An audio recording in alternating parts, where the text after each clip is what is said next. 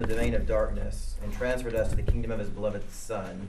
And 14, in whom we have redemption, the forgiveness of sins.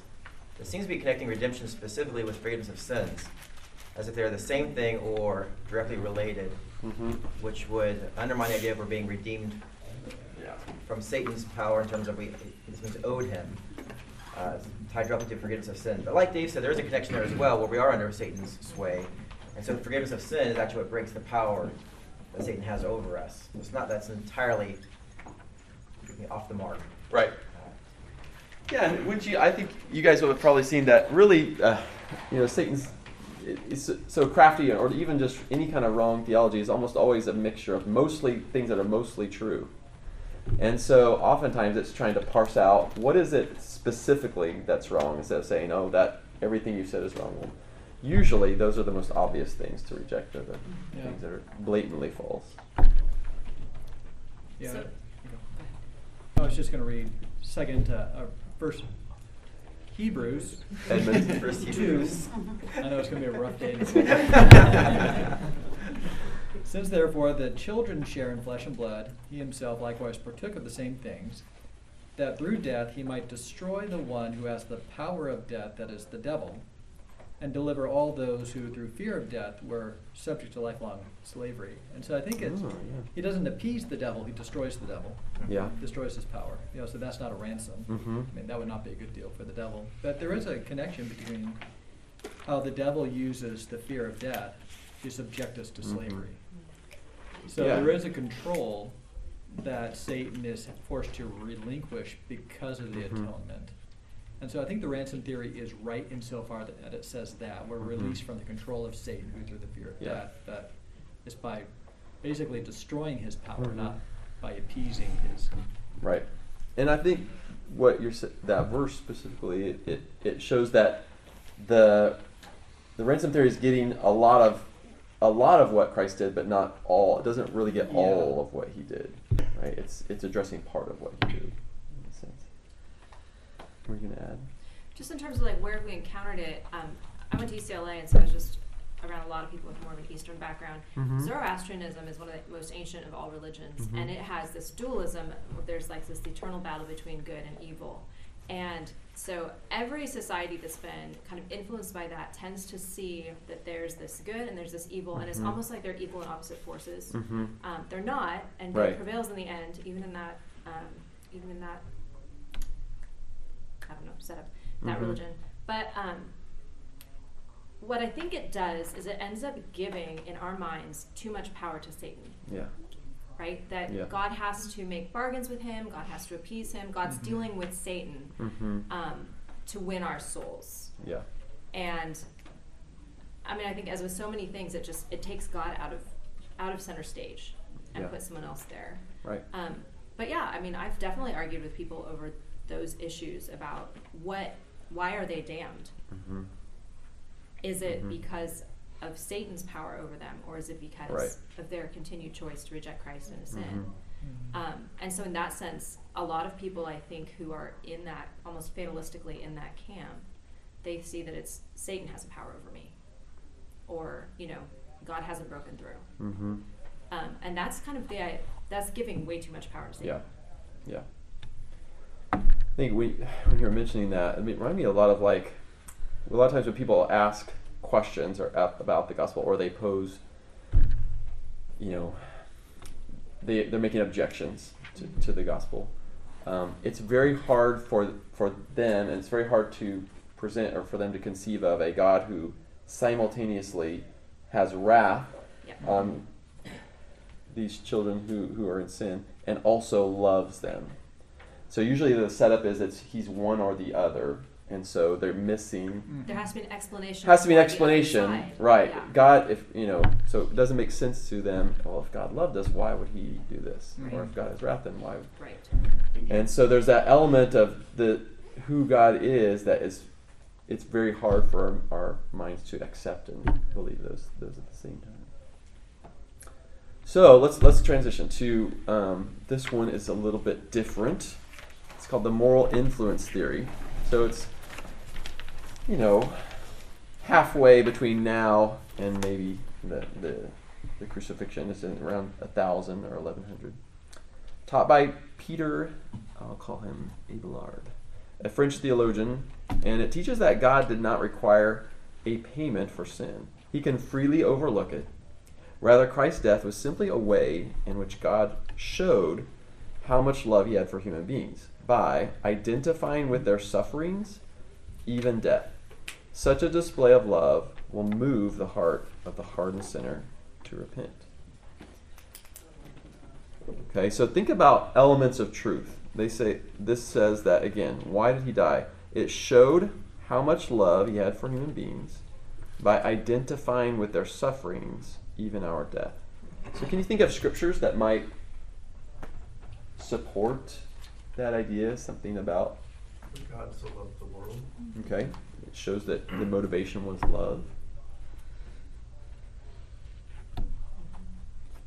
Think about the upper room discourse where he washes the disciples' feet and um, he humiliates himself to serve them so that they might serve others. And, and yeah, shows I've shown you Mhm. what love is, he says there. Mhm.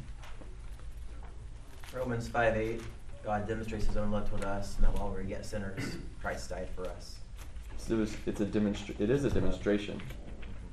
So it is it's it's right in a lot of ways. You think about Hebrews, um, where it's talking about identifying with our sufferings, right? So we do not have a high priest who is unable to sympathize with our weaknesses. So it gets a lot of those things right. Um, this is this is uh, classic Dave illustration, right? Yes. He's standing by the. We're having an argument on the banks of the rushing river.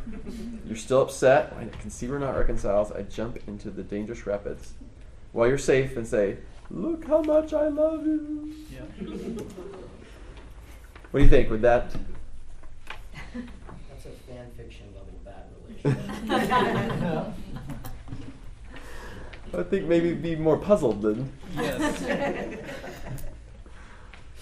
It almost seems a little bit manipulative, like because I did this now you have to love me. Mm, nice. Yeah.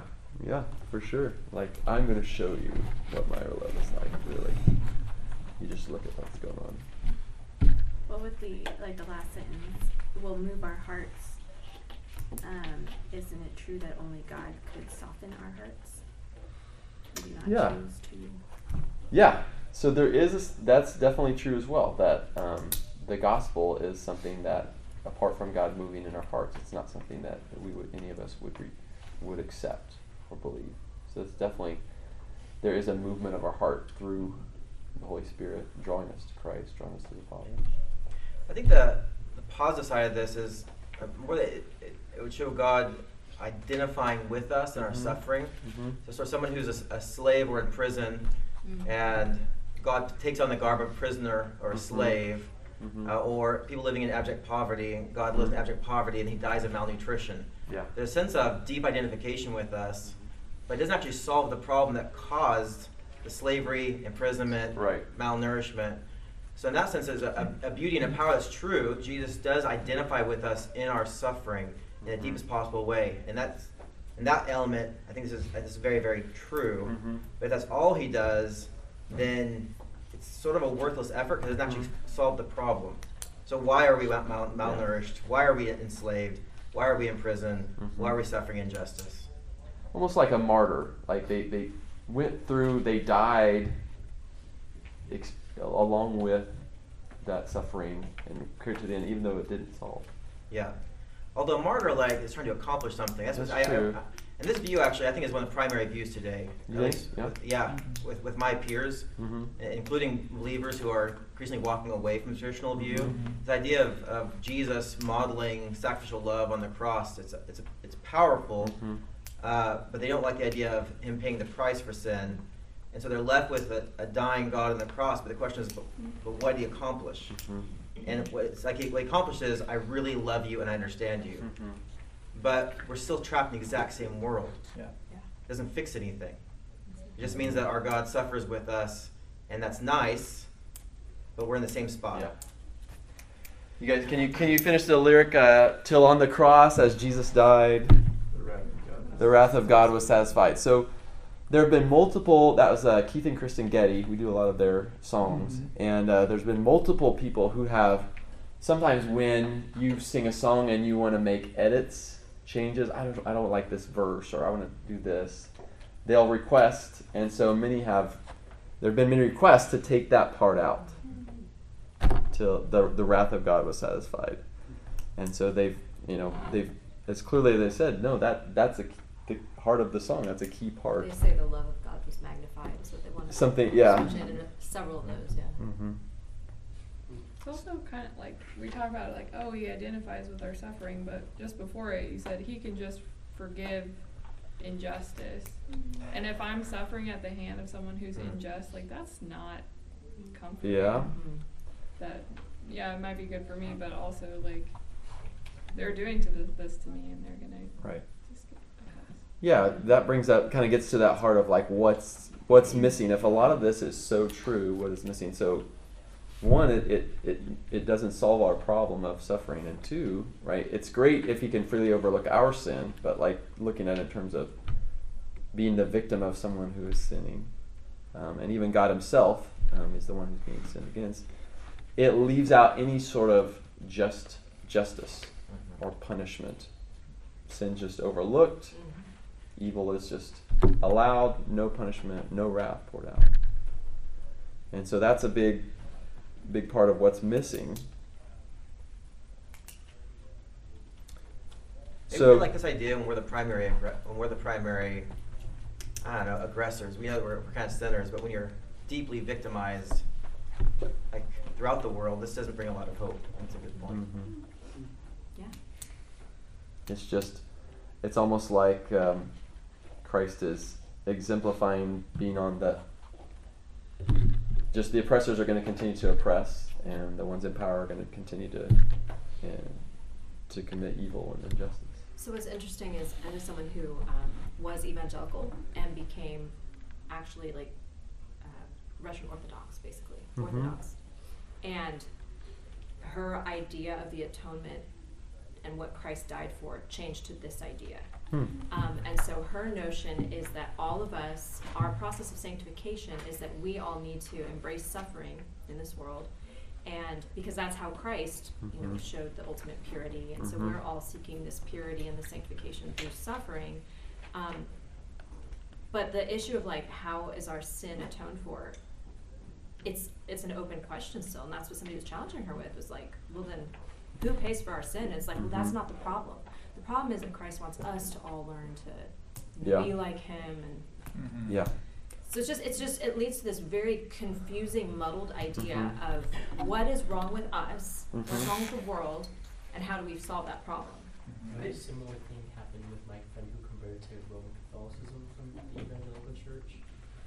He he's disillusioned with s- salvation by grace through faith, and he wants to think that we can be good enough because he feels like we were using excuses of salvation by grace through faith. Mhm. Um, but then it leaves him with an inability to understand why God's, why Jesus' Mhm. sacrifice was so needed. Yeah. And I think one of the things that a lot of times we were, I was talking recently, um, was it the family or, or maybe a friend about sometimes those questions kind of reveal something underneath. And so, like what you're saying, if our goal like is to become like Christ in His suffering, that it almost is like the purpose of Christ, like why he came, he came to suffer. Like that was the yes ends, yes right? yes And our ends is just let's suffer. Yep. That's what God wants. And so that purpose of the suffering, like, does it accomplish something? Right? What did it accomplish? That's kind of what's where those two. There's a big, big, big Yeah. difference. Like if you want to morally influence other people, then you do it by suffering. Right. Right. And so we Or want. yeah, suffer, and suffering for the Lord is redemptive, but suffering is not necessarily a good thing. hmm You know, heaven will be a place where there's the absence of suffering. Hell is bad because there's eternal suffering. hmm Yeah, so suffering is something that is an intruder. hmm It's not necessarily like it's It's- it's righteous to pay a Mhm. price, but Yeah, do you know what I'm saying? So Yeah. you don't want to valorize suffering. Yeah, I would think I would Or say that it's more of God uses sufferings as a means to accomplish Yeah. something rather than an end in itself Yeah. for our walk and for Christ. Christ, Christ. It was not the end of his goal to just come and suffer. I want to. That's what I want to accomplish. I want to come and suffer. That was something that he. When we look at the cross in his prayer, right? If it's possible, what? Let the cup pass, right? If uh, he wants something to happen, if there's another way to do it, let's do that, right? His goal wasn't okay. I've the my I, only thing I've desired has been to suffer and to die on the cross, right? So there's a difference there in how we view suffering. Is, is it the end or is it just a means to accomplish something as we as Christ worked? And I think it also has to do with how we view grace too, because I had a Mhm. really similar conversation with um, about this with a girl from my hall. You know, and we're talking about like what does Jesus' death really mean, and she had the same view as this. Like it's basically his way of empathizing with our sufferings, showing that he loved us. And so we got into this conversation. All right, what is the difference between love and grace? Loving is being with someone in suffering. Grace is taking something from someone on yourself that Mm. they actually deserved. Mm-hmm. That's a pretty key tenet of Christianity Mm-hmm. that gets really blown over when you just Mhm. think it's all love. But Yeah. why does she want this view? Because she wants to live the way she's living without having to ever pay consequences. Yeah. Yeah. And yeah, uh, many times as we get and have those conversations, a lot of times there's some questioning that needs to happen when we are starting to identify maybe if they've had some experience or have heard elements of the gospel before. What is it that they really think happened at, at the cross? Why did Jesus die? Because those sometimes those misunderstandings can have them like sometimes we might use this the language of Christ died for our sins and he was raised and they they're thinking that something totally different Mm-hmm. is happening or taking place. So there's some digging sometimes that that needs to happen to figure out what it is, and we want to make sure that we can really explain what what actually did happen, because that's the that is the good news. That is the gospel. So a really similar one to this, I would say, is between the moral influence is the example theory. That's about 500 years um, later, a little bit more recent. Italian Faustus Socinus. Uh, this view teaches that God did not require payment for sin, so it's very similar to the moral influence theory. Christ's death provides an example of how we should trust God and obey God, even if it costs us our lives. Whereas the moral influence theory points to the love of God, this theory teaches that Christ's death is instructive on how we should live. So it's just a it, there's, there's a different angle in which it's not really demonst- not necessarily the demonstration aspect, but it's more like the application of this is the way we ought to live our lives. We ought to lay down our life in sacrifice for others, right? How we should obey God, even if it costs us our lives. Okay, and the two I, I like these these two scenarios where we're he's kind of working through. You've got the fireman, right? He faithfully serves the city. He's a great example. Sees the house on fire. The parents are overcome with smoke. They get out of the house. The mother screams as her little baby's inside. The fireman rushes in, saves the baby, but in the process he suffers many burns and he dies after he's brought the baby out. Okay. Versus scenario two. Same fireman, right? Shows up at the same scene. The family, this time, the family all made it out. But in spite of this, the fireman rushes into the house and dies from burns and smoke inhalation. Idiot.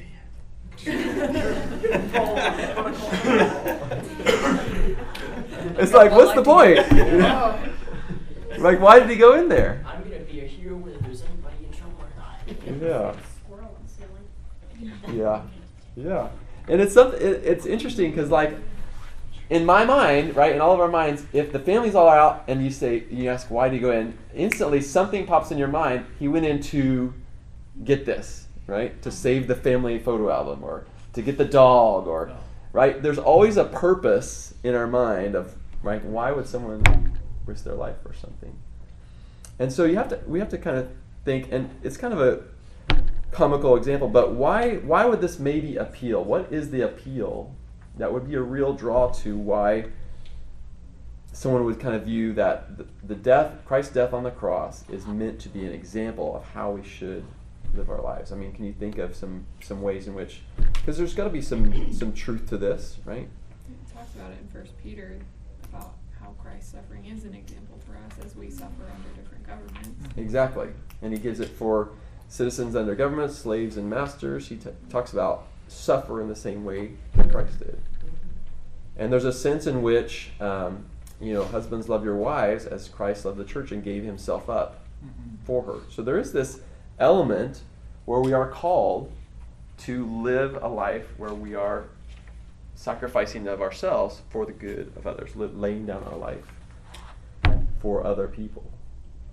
So the summary you have at the very beginning, Christ's death provides an example of how we should trust and obey God even if it costs us our lives. And that sentence is true. Mm-hmm. And in that sense, it's very powerful. That Yeah. What does it mean to follow Jesus? What does it mean to trust and be faithful? Jesus' life and death are an example of what that means to the nth degree. That is the model. So in that sense, it's absolutely true. Yeah. It's just not all that it does. We still have the problem of what do we do with our sin? Mm-hmm.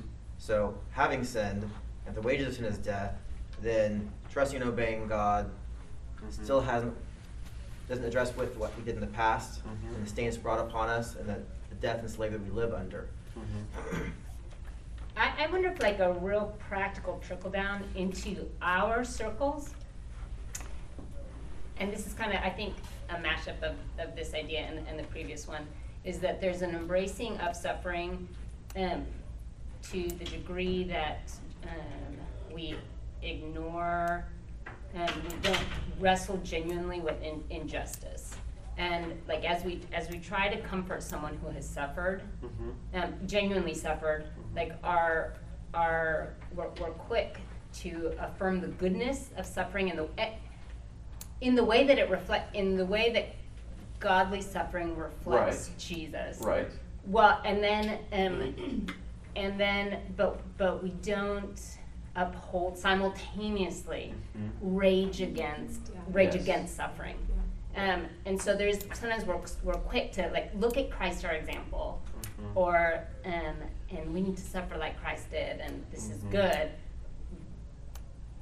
And then, but then, but someone's like, but, but my What husband's beating Yes. me, you know.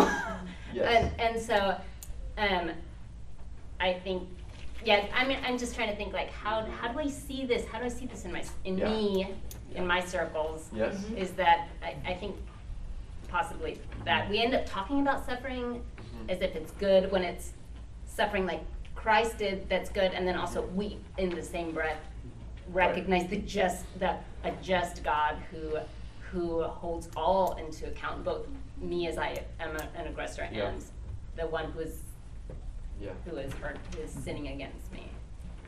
Do you do you think so? I, I observed something similar um, in a way that uh, being in the public school system, um, you know, you're dealing with you know kids that do things that are wrong, and the, what do you do with that, Yeah. right?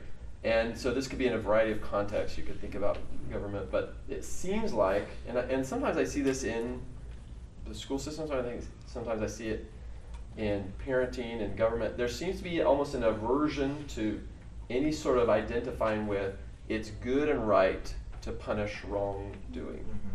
Yeah.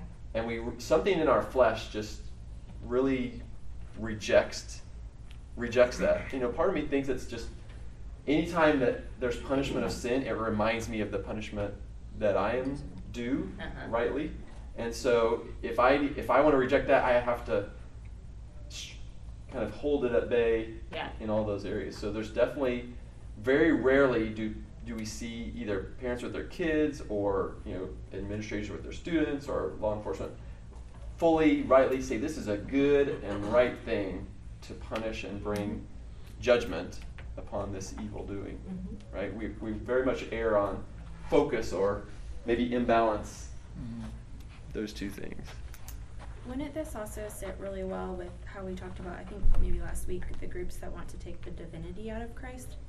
Um, because if they see him as the, the moral example, you know, because we also said that, you know, there's so much historical evidence that it's hard for somebody to deny Christ. Yeah. But if they can take the divinity out of him and see him just as an example, as a good way to Mhm. live, Mhm. then it can fit their current Yeah, very much. religion or their current so. belief Yeah. or framework. yeah absolutely it also, you know, when you take the the divinity away, it it it many people question what what does that accomplish anyway, right? What is this man? If he was just a man dying on the cross, what would that what would that accomplish in a sense? Mhm.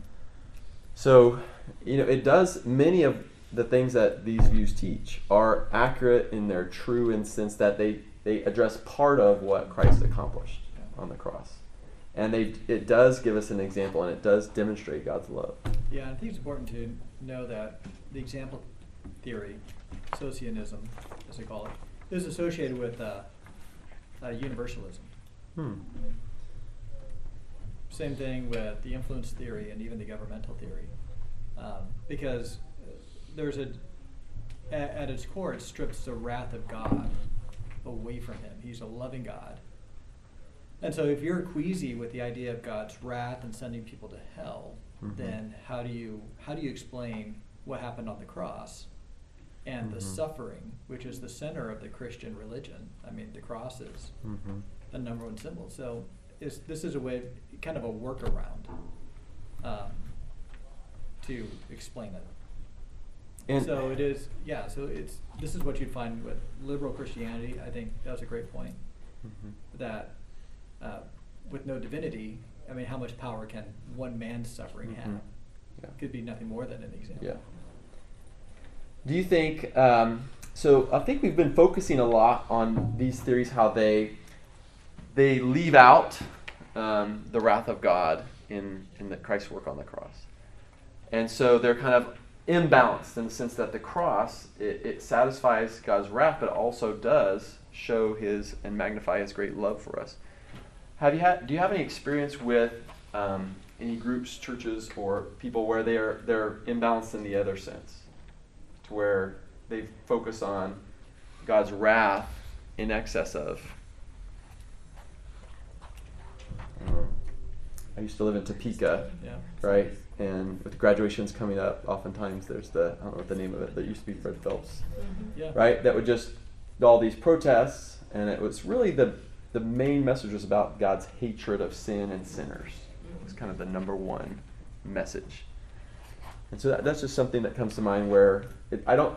I think when you remember, we, it's not that just we're we can't we can get it wrong on both both sides in a sense.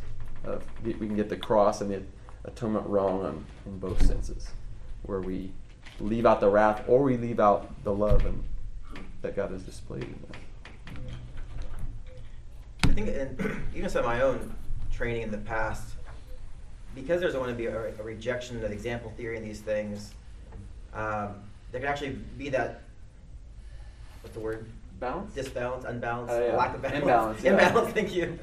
Uh, where there's talk about the wrath and substitutionary atonement, uh, but they by minimizing some of the truer elements of these other el- things, you don't get the fuller picture of what Jesus is doing. Mhm. And in that in that sense, we there's a, a maybe a lack at times. It's almost like Jesus came and he, he if he had just died, risen from the dead, and the rest of his life didn't ever happen, it wouldn't matter. Uh, Right. But it does matter. Yeah. And I think some of these other truer elements of, of these other pieces help explain why it mattered in terms of him identifying with us, him loving us. It, it wasn't just, you know, showed up as a man, died, rose from dead, whole thing took three days solid, you know, super Right. efficient salvation. Right.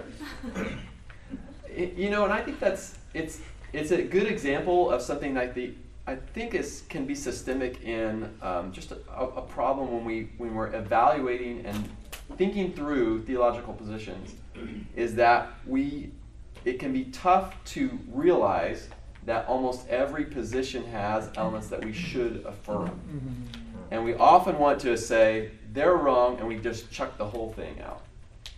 Right? Yeah. And so realizing that there's a huge overlap for many of these positions and that when you reject part of it, it doesn't mean that we have to reject the whole thing. And sometimes we Yeah. want to simultaneously affirm the part and reject. So sometimes in conversation, that could be a great place Yeah. to say, you know, you are so right about this, this, this, and this, and let's talk, maybe talk about this part, or maybe I think that you're maybe off, right? Let's look at the scriptures. You know, why do you think that? And if you, sometimes that's that's a great way to like draw both parties into the scriptures to say, why do we believe this? Yes, we believe this because this verse says it. Yes, we believe it because this. And really draw people in. And even in our own study, it's okay if you've gotten a lot, if you've read a certain book or listened to a certain preacher and they've really taught and really informed and really helped you grow. But there's going to be times where that particular person or that particular church or whatever is going to teach something, right? None of us are 100% perfect, right? Most people say, you know, I've got wrong spots in my the- theology. I would change them if I knew what they were, Mhm. right? But I, I know that there has to be something there. And I also think it's important to understand that for false teaching to take hold, um, it has to be about ninety percent true for anybody to buy it. Yeah. So you can kind of just inject a little bit of poison. Mm-hmm.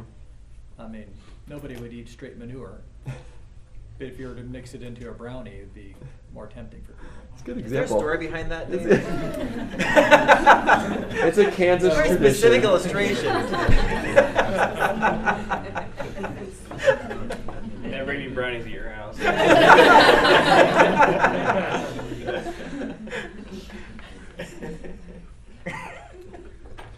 Okay. I'm, I'm not gonna say anything. Let's transition.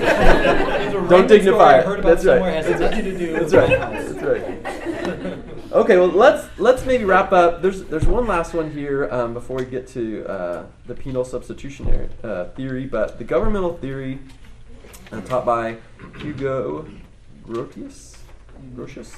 This view states, like in some ways the others, God did not require payment for sins. Yet, since He's omnipotent, He could simply set aside the requirement and pay uh, to pay for the penalty. Oh, um, but God wanted to show mankind that breaking God's law is not a light matter. Thus, the Father made an example of the Son by sending him to die on the cross for sin. So there's an element in which, you know, Yeah. God did choose to show that there's a penalty for sin.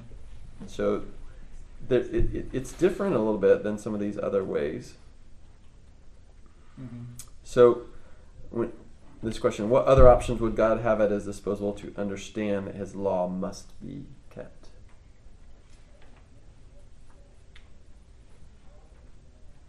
The one that came, the first one that came to my mind was, "Well, we could all die." Yeah. You guys struck people down before. Yeah. Uh, Ananias and Sapphira's lies. Mm-hmm. Um, Mm-hmm. The spirit is just like, yeah, no, I'm not cool with this. Mm-hmm. And it certainly made an example out of them because the Bible says that like the entire Fear. community was in awe and fear Mhm. for God and that they, you know, Mhm. that there was a change. And so God wanted to, he, he could just strike us down. Mm-hmm. Thank you. And He has, right? Yeah. And He did. We have the earth swallowing up in the Old Testament, right? Not the Son God. We will see who is of, of the Lord, you know, present yourself. So, you know, there is this element in which when God does display his wrath, it is a great example, right? Yeah. It's an interesting way to display his wrath in a perfect man, though. It's kind of a problem, but Uh-huh. it's like I don't know why you'd show your and as an example like Mm-hmm. sacrificing this perfect man.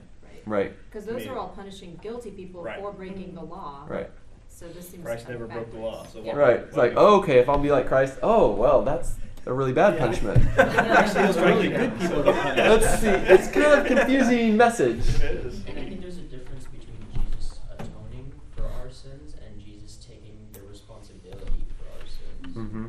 So Jesus dying on the cross atones for what we've done, but that doesn't mean that he's taking the blame for what we've done. Whereas this seems to indicate to me that somehow God is saying, is holding Jesus or God, you know, God the Father is holding God the Son accountable for our sins, which I think are two very different things. Yeah. So it's getting at that mystery of how he made him who knew no sin to be sin for us. Right? So that we might be the righteousness of God. And so that's all kind of saying that. And so when you think back and look through these, it's not that we would say that any of these theories are just wrong, wrong, wrong, wrong, right? They're all mostly right, mostly right, mostly right, but they all miss, leave out, don't have the full picture and in many ways, like as Joshua kept bringing up, it they don't actually solve the main problem of man, the separation between us and God because of our sin. They don't actually appease God's wrath. So there's many things that they, they kind of don't fully address. And for you know different reasons, theologians and people throughout time have chosen different views because it allows them to live or have certain beliefs about themselves or about God that go against what's revealed in Scripture, that what Jesus revealed about who the Father is and what the Son accomplished. I think this is a good place to stop. So we might just kind of come back to these a little bit, but next time we'll talk with uh, number five here, and we'll pick up there. So I'll close this in prayer, and we'll continue our morning. Lord, as we talk together, it's really encouraging uh, to talk through how many of these theories of the atonement and what your work on the cross they point to very true and very wonderful just many great things that you did accomplish the ways in which you demonstrated your love for us the ways in which you identified with us sharing in our weaknesses the way in which your coming to this world um, did ransom us, right? It did break the power of Satan. And so I pray that as we go, that we would not necessarily um, neglect or leave out aspects of what you did on the cross, but that you would expand and broaden our understanding of all that you accomplished. And so that we might leave with a, a full view of your great grace and love and justice, all that were displayed on the cross, and what you did truly accomplish. I pray that in doing so, you'd equip us and empower us and give us a great passion to know what good news we have to share with those who are suffering, who are estranged from you, who are enemies, who are in their, lost in their sin, who have all the things that we had when we are separated from you that can be atoned for through your work on the cross. I pray that you help us to continue to worship you this morning and that your Holy Spirit would continue to make us into your image and that your kingdom might continue to grow. In your name, amen.